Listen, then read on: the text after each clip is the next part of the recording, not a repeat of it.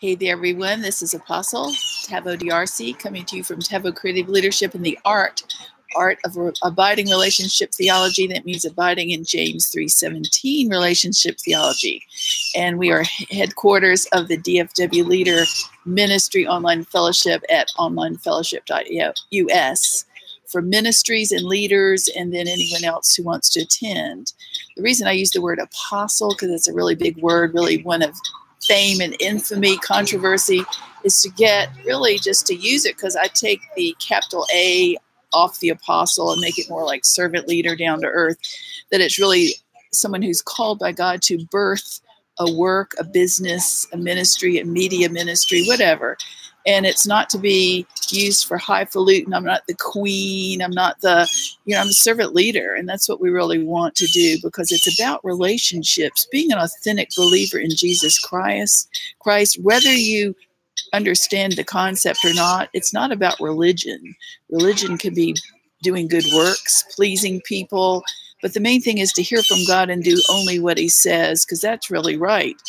James, who was the the pastor of the, the, the apostle of the church of Jerusalem wrote that true religion, pure religion, undefiled, is to visit the widow and orphan in their time of grief. We don't hear that taught. So we want to be true to the course of religion. You know, there's such a thing as true religion. I think it's called relig- true religion jeans. I've seen somewhere. but we want to be down to earth and approachable. We want to be authentic with God's help. And then that's why James 3:17 can be very practical and can come into play because when you're under pressure you need to go to God and cry out and even scream to God, "Lord, help me. Help me self keep my self-control. Help me not blow it by letting these things loose from my lips." And I'm doing that all the time. I guess that's why am focusing on it because it's so sometimes it's easy to please people and say, oh, yeah, yeah, yeah. And then there are other times it's like, man, I just feel like I want to snap back. And that's the issue. We're all working it out. So if you follow the horse of James 3:17 relationship behavior and we're doing this for the Christians hey really and for the ministers because that's the only way only people that can do that potentially with God's help not to accuse would be ones with the Holy Spirit inside. And that's why you have to invite Jesus into your Savior. And I have, but I still need help every all the time.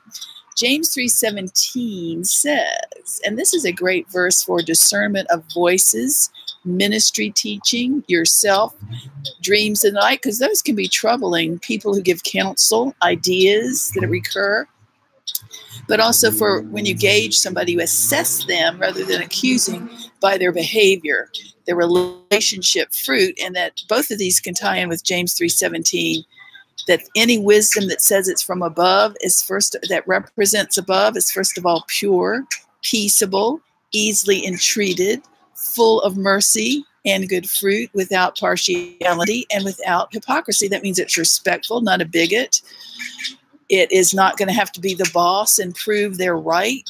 Uh, that's easily entreated.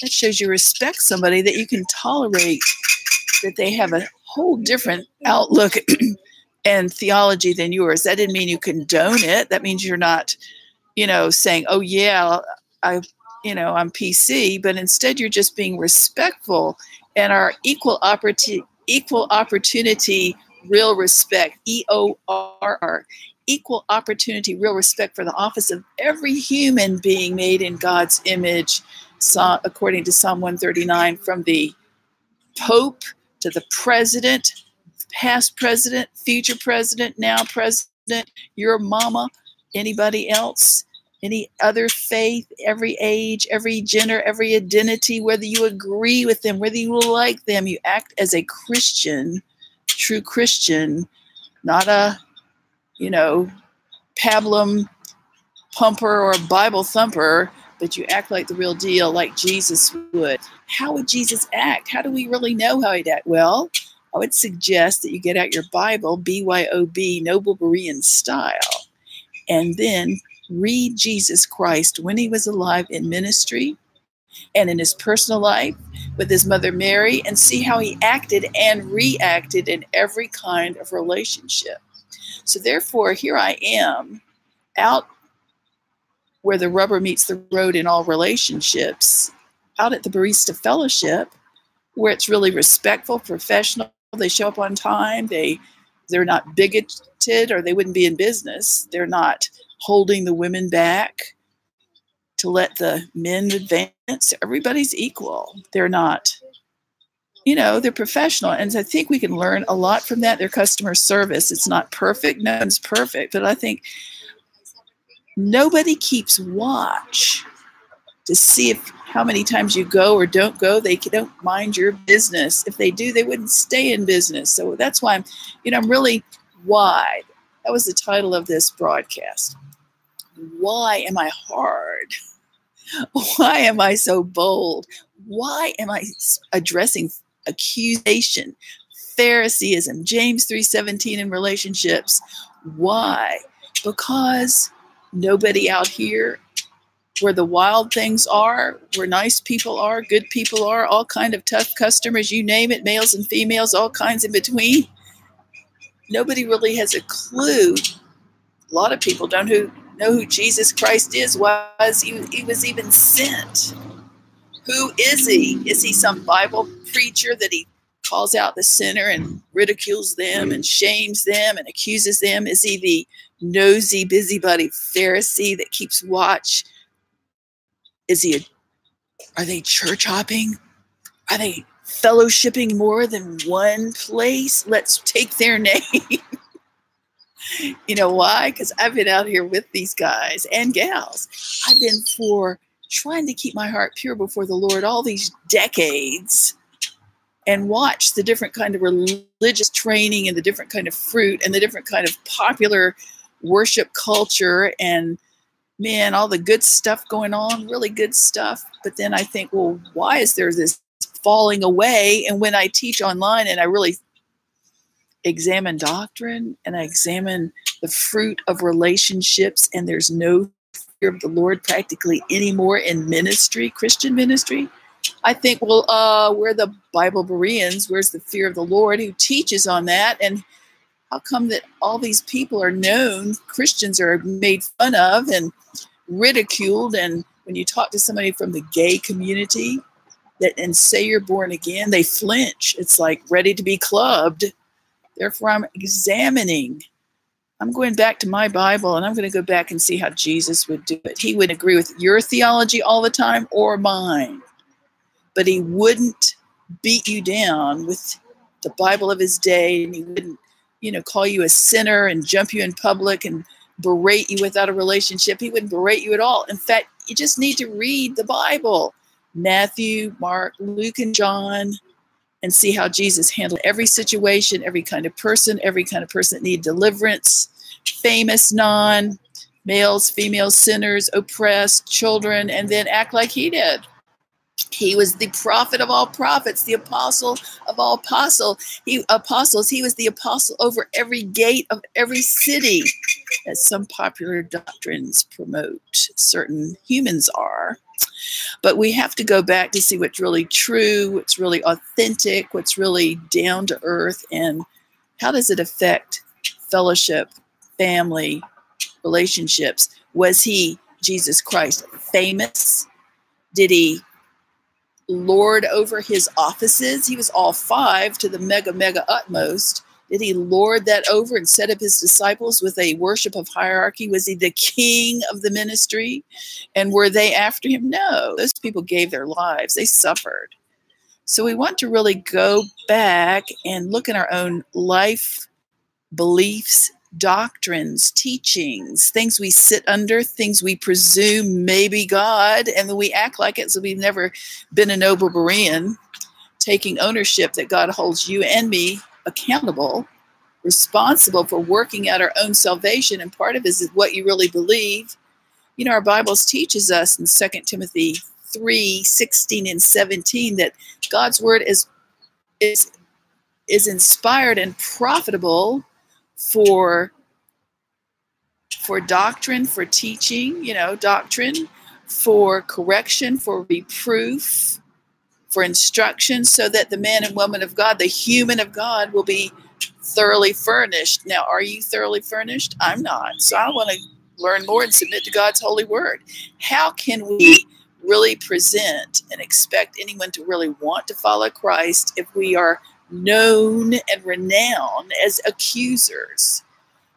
I researched because I was really concerned with the kind of people I meet that have been burned, badly burned by Christians, raised in Christian homes. Wow. Gone to Christian schools. Wow. Then treated, I don't know what they were treated like as young people, screamed at, lectured, I don't know, hollered at, given the law. I don't know if these were raised by Puritans or no fun fundamentalists. I wasn't by God's grace, His grace. But the idea is we want to make sure that when we research Jesus, that we know He comes from a father who was not a an accuser back in the garden. So I studied repeatedly the relationship version when Adam was formed.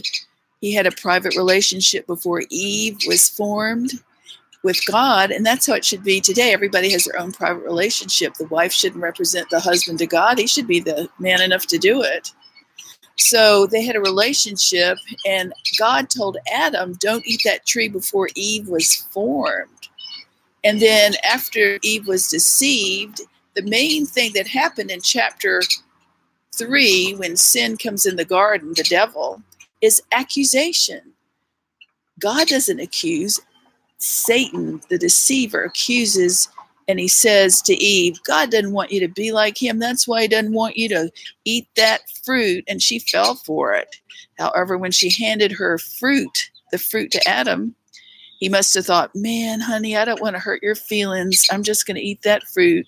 It doesn't look that bad. And he really willfully participated and he really put his relationship with Eve and that fruit above God.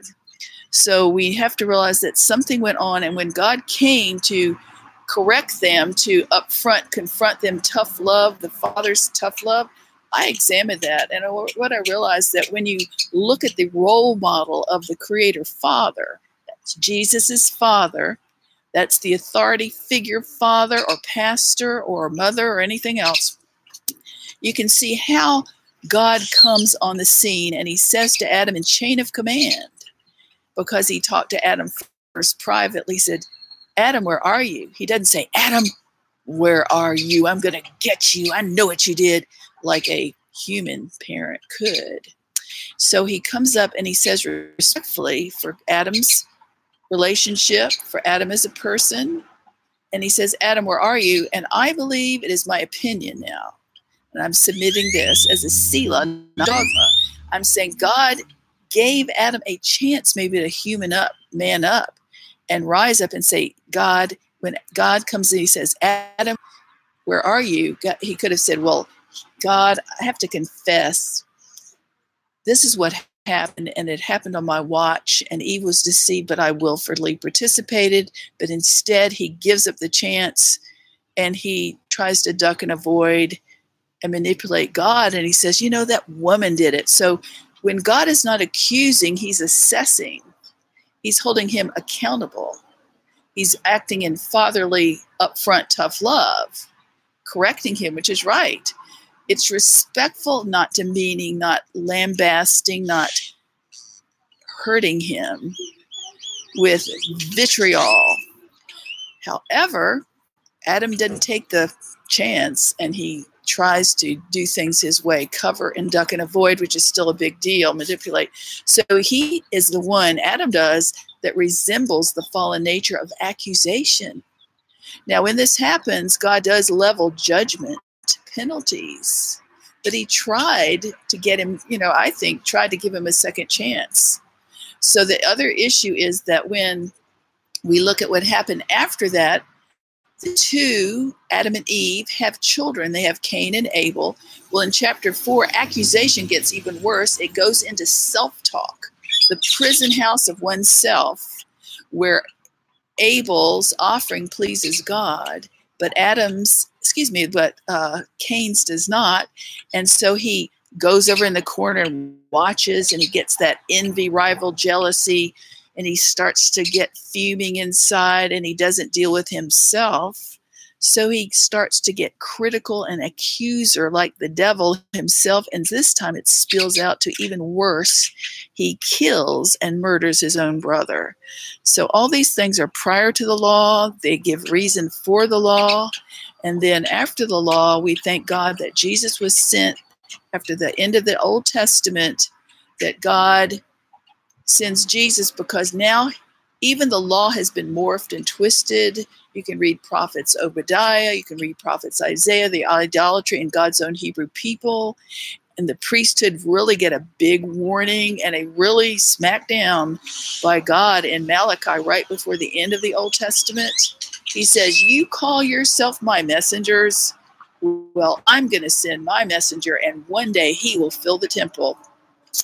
Then there are 40 400 years of silence, no Bible canon. And to me, it appears, and this is extreme, but life is extreme.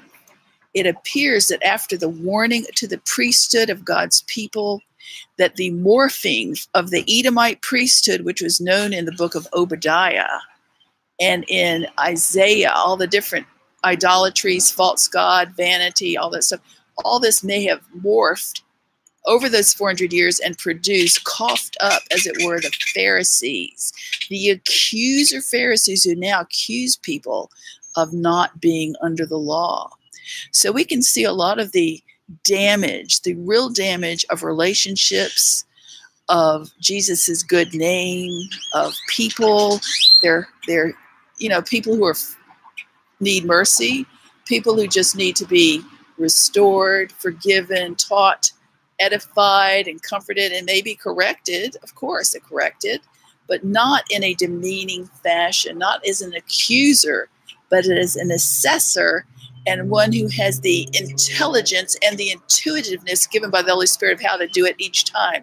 You know, the old legend, the old legend, oh my, of the old Queen Jezebel. I heard that more than I ever wanted to know about when I started to surf the body of Christ.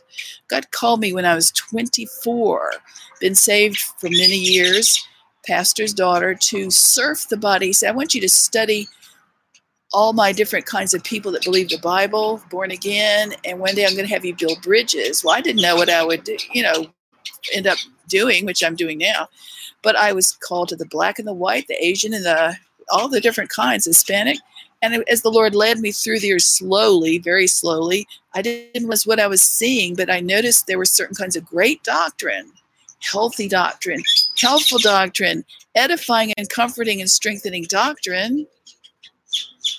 Then there was this weird streak of things like where I don't know if they're media affected, but the yeast of the Pharisees. And the worst thing was just people who were well intentioned and knew a lot of good stuff in certain areas they would mix in what I call it shepherding, which now I've defined, you know, in our ministry, we call it Western European Levitical patriarchism and matriarchism, well, because it kept, it was, as a, as a Baptist, you don't find that, or Methodist or Catholic probably, but you don't find the word covering or who's over who. That's not a big deal.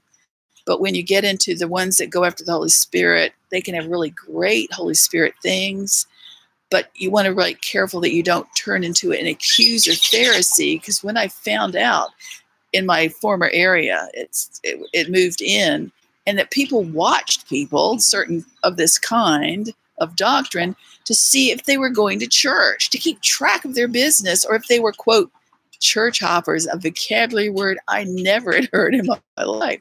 That was in 1996, the 90s. That was, you know, all these doctrines come in like deliverance and the power of God and you know teaching of faith and all these worship and stuff and you just have to pick like a noble Berean and choose what you really think is believe God and then check your Bible.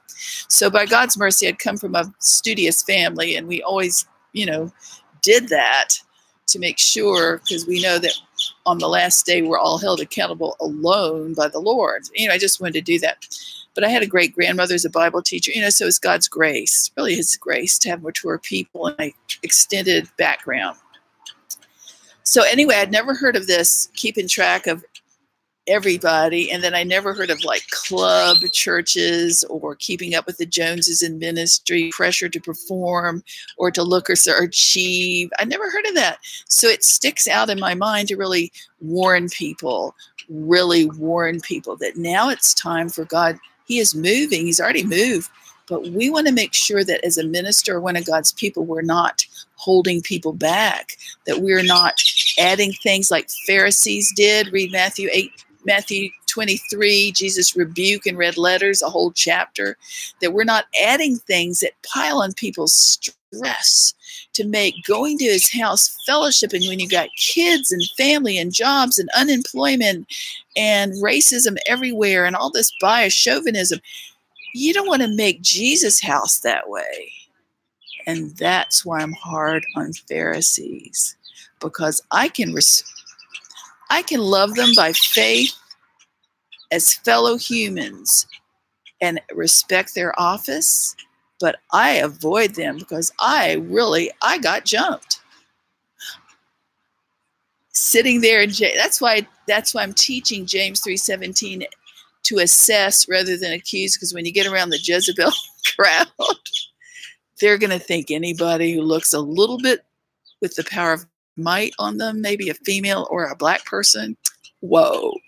So, as a defense mechanism for future people and for them to be warned, I also went back because I never heard of anyone, I never heard of anyone my family, Christians, pastors, leaders, and other people I know, black and white. And I've never heard a black person jump a person because they thought they were a Jezebel. oh my gosh, without even knowing them. That's the witness, James 3.17, know our stuff. So I thought, I'm just going to, because it got back here, I look and I think, if I get racially profiled for showing up, and I'm sitting there in James 3:17, never saying a word, just trying to hear God for myself, usually got a hell on earth going on in the background.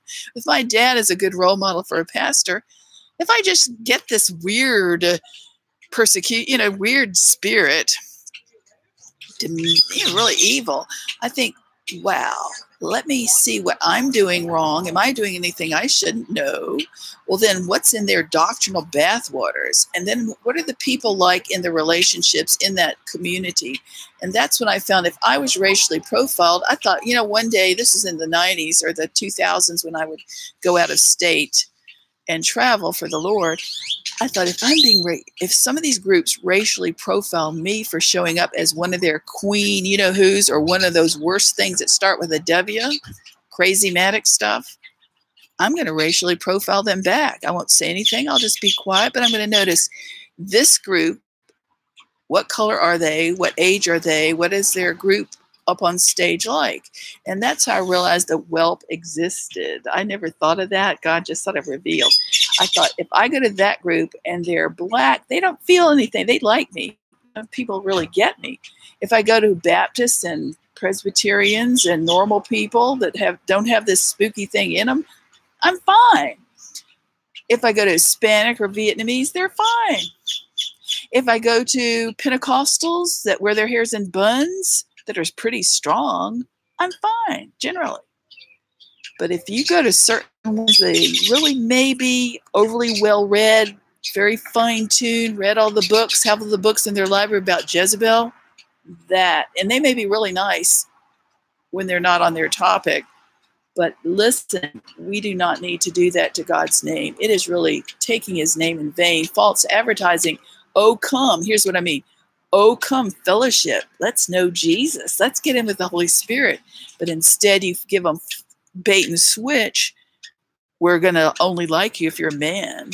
We're going to only greet you and smile if you look like you're going to do our bidding or join up.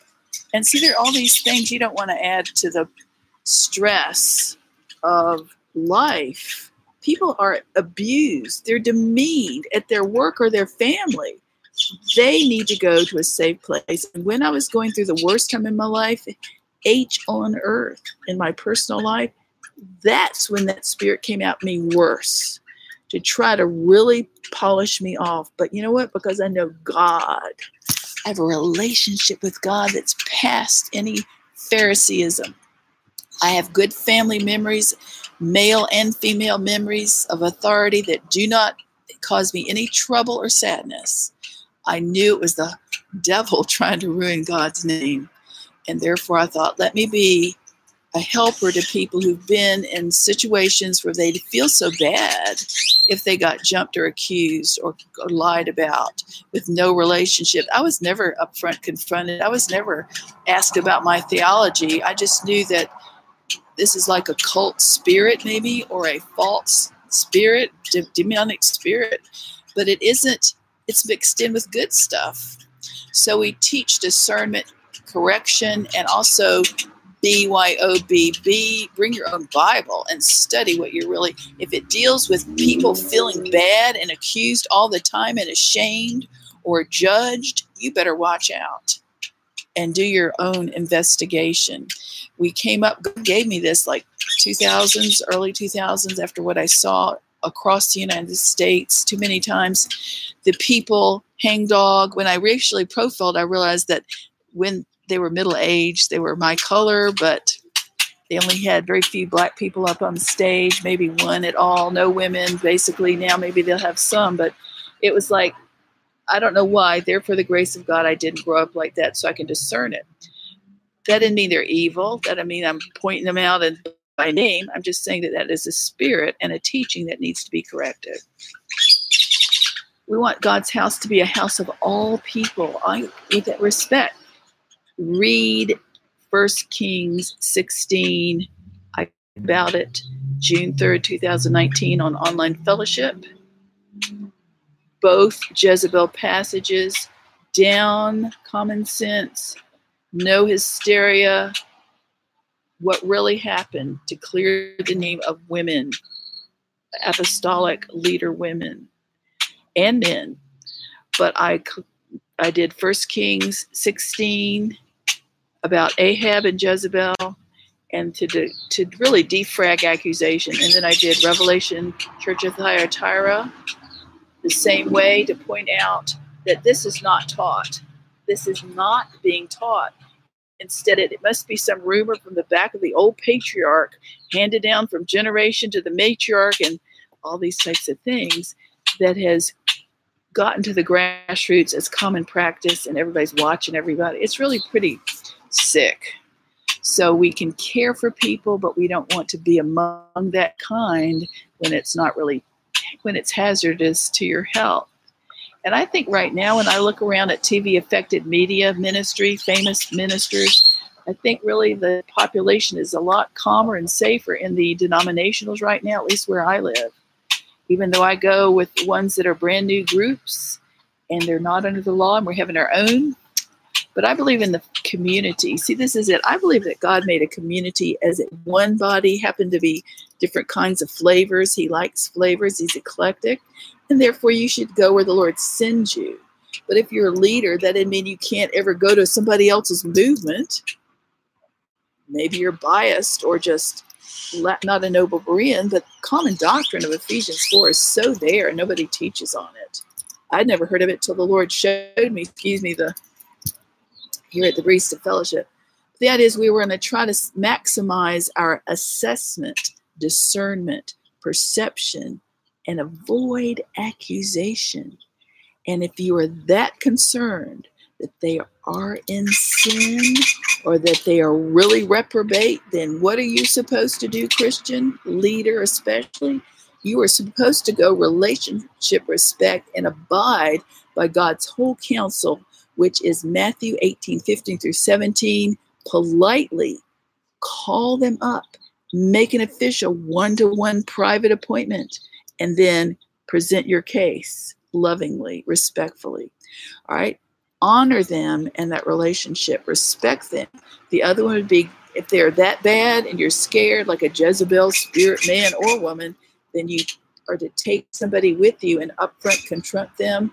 If you're if you're scared of being controlled. That's Revelation Church of Thyatira talk.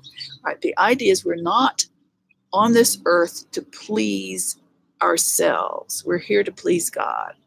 The other passage would be if you feel somebody is in sin if you really feel it's your business, God has given you this as your ministry, then no matter who, you famous or not famous, you are to get your Bible out in either Matthew 18, 15 through 17 or Galatians 6, 1, which is the same thing in a spirit of humility and meekness, you are to go correct the person so that your meekness, it says, correct them in a spirit of humility so that in case you are future tempted by the same sin. Oh, have we heard that? When I teach on Paul, I think of the Pharisees must have been on Paul's case. Now, Paul was not accepted by the first 12 disciples that were mentored by Jesus at first. He had to prove himself. That's why he went to be up with the Arabs for 14 years. And he got this special revelation because there was no not a lot of fellowship and going on. Probably wasn't fun. But he comes back down with two thirds of the New Testament because he'd gotten to know the Christ.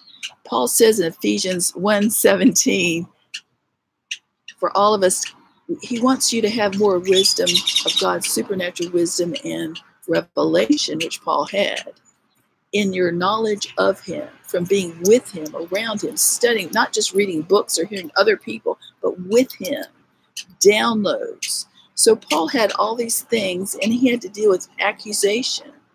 All right, the good news, and I didn't put this in, but I meant to, everyone read that even though Genesis comes in with accusation by the accuser, the deceiver Satan, Genesis 3, Jesus overcame the whole game plan is spelled out to overcome for the church in Revelation 12.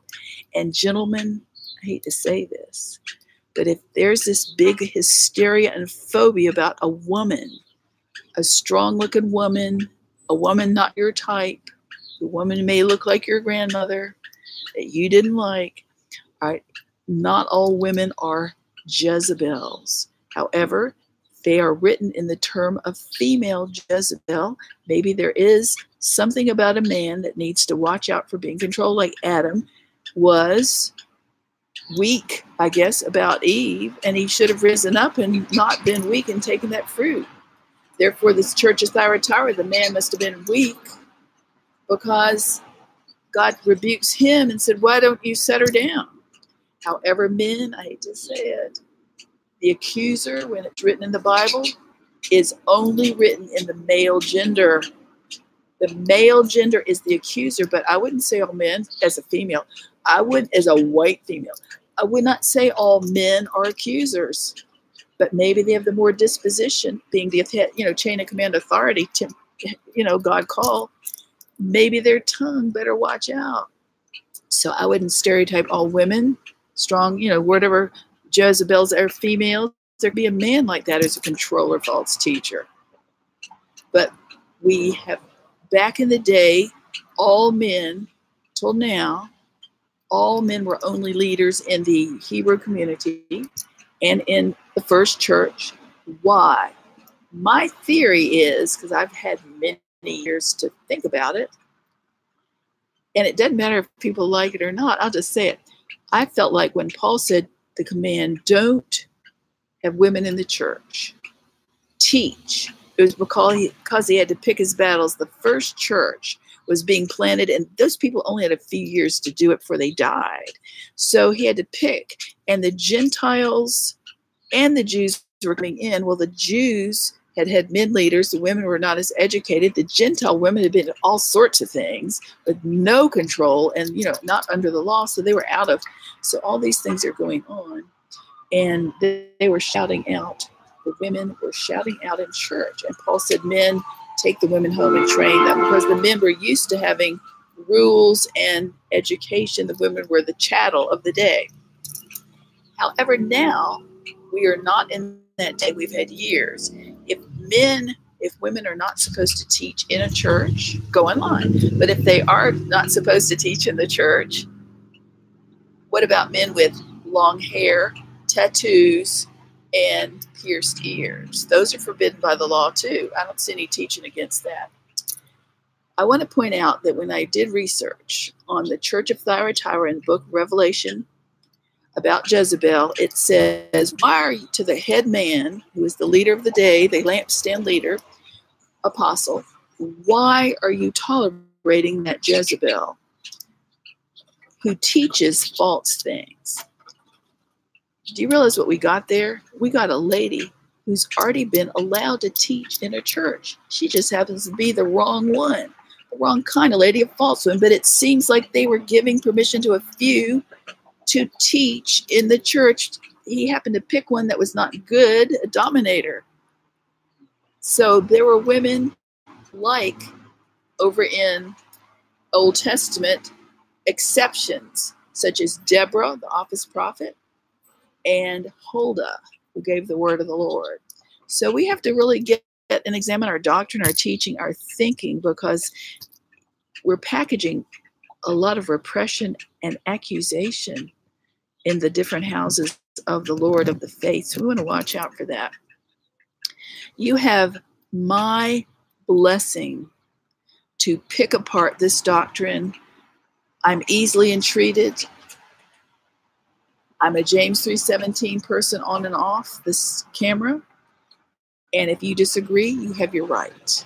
But I'm submitting it not as doctrine, that is dogma. I'm submitting it as Selah. Pause and think of it, and then do your own Bible, no Berean stuff, but in a James 3:17 format.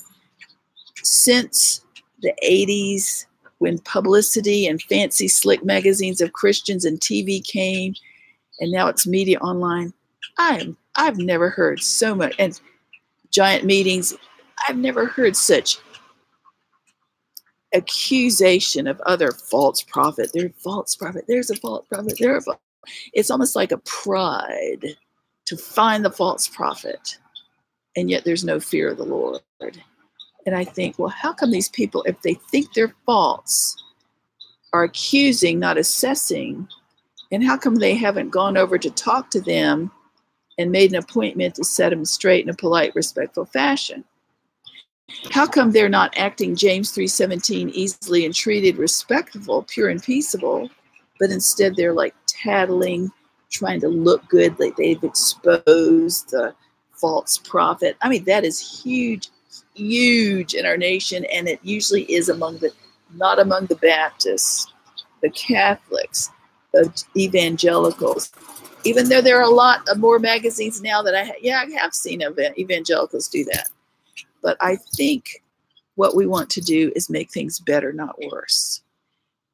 I'm being open and blunt because I don't think the last two to three generations are getting it. It is desperate. We are in desperate need of representing the real Jesus, the authentic Jesus, on and off our stage of our lives, being the real thing with God's help, even if it's unpleasant. I believe that there is not. I believe there is a hastening of the falling away because a doctrine that's bad. I believe there's a running away and a driving away from the Friendly Fire Fellowship. If I would say why I'm founded the online fellowship as well as you know gotten these ideas is from watching observation of ministries, fruit, and fallout.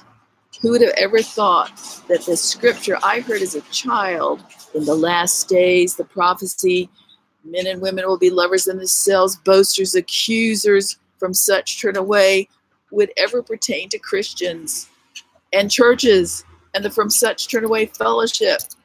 But when you find people who are gossiping in leadership, spreading rumors without any kind of upfront Matthew 18, 15, Galatians 6, 1, humility, but instead blackballing people around an area which I've seen in little rural towns and bigger towns. I could say that we need to work on ourselves and work on getting it right because why would I want to go near a house of God, house of God, when I know I'm being gossiped about? That I'm not one of the pet approved because there's a respecter of persons. A respecter of persons' spirit is really a disrespect they respect only a few the kids, the family, their pet, you know, gifted ones. But they're narrow in the fact they don't realize that projects rejection to the rest who are not accepted and the pets. And people are so not dumb. They're skilled. They get it. And they say, oh, yeah, that's just a clique, a club. Why do I want to go? I'm not part of that in crowd. And that's Christian? No, it's not. So we're going to keep on troubling the waters. I'm going to trouble the ministry waters. Do I feel your evil? No. Would I ever treat you with disrespect if you talk to me? No. I'd respect you. I respect you. Love you? Yes. But do I want to be near gossip? Do I want to be near clubby ministry? No. Why would I? That's not even biblical. Do I want to be near fan club, fan following ministry? No. Paul writes in two places, 1 Corinthians 1 and 3, don't say I'm for one famous minister. Don't say I'm for Apollos or Paul. He was embarrassed in chapter 1 of First of, of, of Corinthians. He said, it's like he distanced himself. He was humiliated by the fleshly, carnal Christian display of fan club followers, celebrity. And so I am too. I really it's it's a di- putting one up above the other is not humble, but it's also a respecter of person's spirit. That means you only respect the famous one, the one with the no name, and it leaves the others like peons. And that's so not like Christ in all his relationships in Matthew, Mark, Luke, and John. I would read that to make sure of that. You know, if you have any doubt about it, and you're welcome to correspond at dfwleader at gmail.com, dfwleader at gmail.com. But I will automatically, if I feel that the tone is not James 3.17 respect, I'll just won't even read it. I'll just delete it. So I'm into abiding in the vine online and on land. But we want people now to know you have your freedom to do your doctrinal research. If you are plagued with Phariseeism, then go online or start your own. Let me clarify, lest anyone jump to the conclusion, that from such turn away fellowship are two 2 Timothy 3 1 through 5 and 1 Timothy 1 1 Timothy 6 5. 6 5 says, if they talk and say that money means you're blessed, that you're not blessed if you don't have money, then it says turn away, and I have. Right? It says for first, second, let's see, Second Timothy 3 1 through 5, it says that in the last days, people will be accusers, boasters, deny the power of God, lovers of themselves, all that stuff. Garbage. From such turn away. Well, that could be anybody, but if we're talking to the ministers, all right, and you and I've been around this, so I understand it. I'm saying here's how you would do it. You wouldn't say, "Oh yeah, I'm a fault finder. I got an excuse. I don't have to go anywhere. No, that would be immature and juvenile. You say, I'm going to be trying my heart. I will forgive them, Father. They know not what they're doing. I'll pray for them. I will try to stick it out. However, if they refuse recurringly to change, and you find that these people, the bad quality in that fractious attitude of superiority or whatever conflict is hurting your marriage, your children, your teenagers, then you that is when you turn away and you forgive them, but you shake the dust off your feet with God's blessing and go somewhere else or wait until he shows you where to go or go online with any fellowship you feel led to do or start your own if the Lord is saying it. But it's your heart and your attitude that matter in this, not your blaming them or accusing them, but you are assessing and then you using God's freedom according to his word of God for this. Well, I'm going to go for now. I've got plenty, you know, plenty more to say, but um, we want you to have your peace of God. We want you to have your joy from the Lord and we want you to have your act together. So when you go out and about, your relationship ready. Also, tell everybody to be FDR. It's really, really, really important. Be FDR, final day ready, just in case. Just in case. Tell your friends. I keep getting that to tell people. God really wants you to really know it's time right now to be final day ready just in case. God bless you. He loves you. This is Taveau DRC signing off for now. Bye bye. Have a great evening, a great day. All right. Look forward to tomorrow. Bye bye. Blessing.